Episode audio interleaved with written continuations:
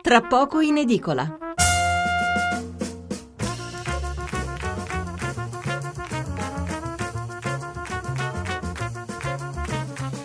Buonasera da Massimo Cecchini e ben ritrovati a tra poco in edicola la rassegna stampa notturna di Radio 1. Ancora qualche giorno insieme poi tornerà Stefano Mensurati. Subito i numeri per partecipare alla trasmissione, per parlare con noi potete chiamare il numero verde 800 05 05 78. Se invece volete inviarci un messaggio sms oppure whatsapp il numero è il 335 699 2949. Anche oggi la politica è in primo piano sui quotidiani, la tranquillità che abbiamo respirato nel giorno del giuramento del Presidente della Repubblica è già tramontata. Forza Italia dice che il patto del Nazareno saltato, non è più vincolante. Il PD risponde andremo avanti è lo stesso e per qualcuno la riforma non è non è più fattibile. Ne parleremo con il direttore di Panorama, Giorgio Mulè, il caporedattore della redazione politica di Repubblica, Claudio Tito. E poi, dopo l'assassinio del pilota Giordano da parte dell'ISIS e la conseguente esecuzione di due terroristi detenuti ad Amman, il mondo arabo è in rivolta e chiede che i terroristi del cosiddetto Stato islamico vengano uccisi. Dagli Stati Uniti intanto si torna a parlare dell'Arabia Saudita dietro gli attentati di Al-Qaeda di fine anni 90. Ne parleremo con l'inviata del giornale radio proprio negli Stati Uniti, Carmela Giglio, e l'inviato della stampa, Domenico Qui. Quirico. Dopo il giornale Radio dell'Una faremo chiarezza sul mistero della scomparsa del fisico italiano Ettore Majorana, ci racconterà la storia Giuseppe Rinaldi che è autore e giornalista del programma Chi l'ha visto ed è stato proprio lui che ha fatto riaprire il caso sulla sua scomparsa, più che una scomparsa sembra essere una fuga. Andremo in Argentina anche per parlare della morte del magistrato che indagava sulla presidente Cristina Kirchner, torneremo in Italia a Genova dove ci sono novità sull'incidente al porto del capoluogo Ligure dove dove nel 2013 morirono nove persone. Queste sono le notizie che troviamo anche sui quotidiani di oggi e iniziamo proprio dalle prime pagine. Il Fatto Quotidiano, l'apertura è dedicata proprio alla, alla fine del patto del Nazareno, il titolo è Fine Nazareno, sì, forse, anzi no. In mattinata Forza Italia annuncia con Toti il patto è rotto, il PD sta al gioco con la Serracchiani.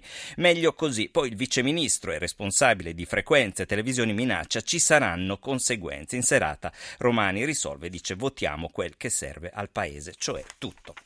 E passiamo al giornale. Il titolo del giornale è questo: La fine del Nazareno, liberi tutti. Forza Italia si slega dal patto sulle riforme. Renzi fa lo spaccone, ma è appeso a sette senatori. Berlusconi ai suoi dice rinnovamento necessario, ma non dividiamoci più. L'editoriale di Alessandro Sallusti che scrive Siamo liberi tutti, fine almeno ufficialmente del patto del Nazareno, fine delle alleanze parallele che hanno tenuto in piedi il governo Renzi. Il caso dell'elezione non concordata di Mattarella deflagra, quindi a scoppio ritardato, forse perché pareva brutto rovinare due giorni di festa, elezione e giuramento del neopresidente. Berlusconi ha deciso, da ieri Forza Italia si ritiene libera dal patto di condivisione delle riforme, questione di sostanza, di forma, di dignità e di prospettiva politica. Renzi perde così la stampella più preziosa e anche l'altra, NCD, sebbene la versione ufficiale di Alfano parli di assoluta fedeltà al governo, scricchiola non poco. Nonostante tutto ciò, Renzi e la sua corte mostrano sicurezza. Berlusconi rompe il patto, pazienza, anzi meglio, Alfano se ne va, ne faremo meno. Nel mio partito non voteranno compatti le riforme, peggio per loro. Il Renzi pensiero è chiaro, si sente circondato da inutili cretini ed è convinto di poter far tutto da solo. L'opinione, patto del Nazareno, liberi tutti, titolo analogo a quello del giornale, scrive l'opinione nel sommario, il vertice di Forza Italia dichiara fine all'accordo tra Renzi e Berlusconi e preannuncia opposizione dura al PD e nessun assenso preventivo sulle riforme. I Dem fanno spallucce ma per il governo la strada si fa in salita.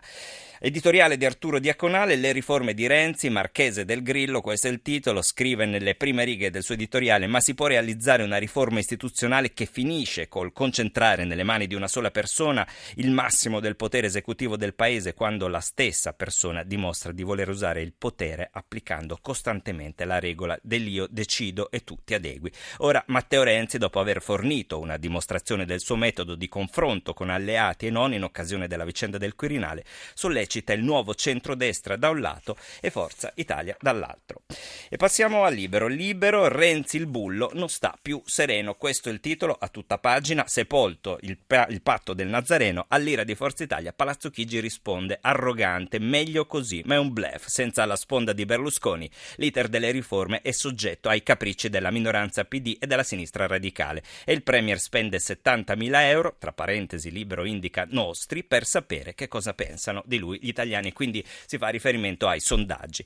Editoriale di Maurizio Belpietro, le prime righe del suo editoriale sono queste, da quando Matteo Renzi è riuscito ad imporre il suo candidato al colle non c'è più niente che lo tenga. Il nostro Presidente del Consiglio viaggia qualche metro da terra, convinto che dopo aver spianato l'opposizione interna ed esterna, presto camminerà sulle acque e moltiplicherà anche pani, pesci e occupati. Lo stato d'animo del Premier, che vale la pena di ricordarlo, appena dieci anni fa era il giovane segretario della Margherita in una provincia come quella di Firenze, in cui contavi solo seri di Essino, è comprensibile. Meno comprensibile è però che non faccia nulla per nasconderlo, lasciandosi andare a uscite che paiono quelle di un bullo di provincia. L'altro ieri ai ministri dell'UDC che cercavano di salvare almeno la poltrona, se non la faccia, ha risposto di non aver tempo da perdere con i partitini, aggiungendo che se qualcuno deve leccarsi le ferite non è certo affar suo. E passiamo al manifesto che titola per quanto riguarda le tensioni in politica La coppia scoppia, il Nazareno è rimorto.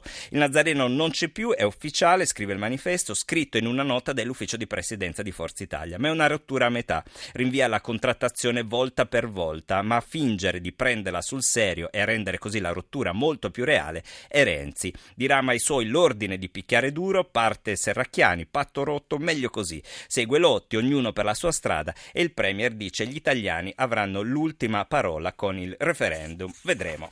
Resto del Carlino, la scuola resta cattiva, riforme al palo, edifici insicuri, merito assente, ecco le promesse non mantenute, prof stupratori in cattedra, l'ira dei presidi, abbiamo le mani legate. Questa è l'apertura, poi invece c'è il commento sul patto del Nazareno. Se il patto del Nazareno va in freezer, Forza Italia va in frantumi e guerra totale tra i suoi dirigenti. Tutti d'accordo solo su un punto, il patto del Nazareno non esiste più, mani libere sulle riforme. Il PD non si scompone e dice meglio così.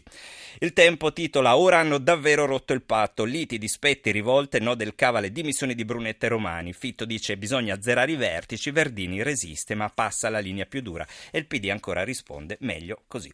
Domani esce Panorama, anzi oggi esce Panorama in edicola, il settimanale, questo è il titolo dove c'è appunto una foto di Silvio Berlusconi in copertina, l'anomalia italiana. Renzi lo ha voluto al Nazareno, Mattarella al Quirinale, ma come si concilia un Berlusconi Berlusconi, statista contemporaneamente trattato da criminale, Premier e Capo dello Stato possono archiviare la caccia al cavaliere e pacificare l'Italia, sfidando i forcaioli.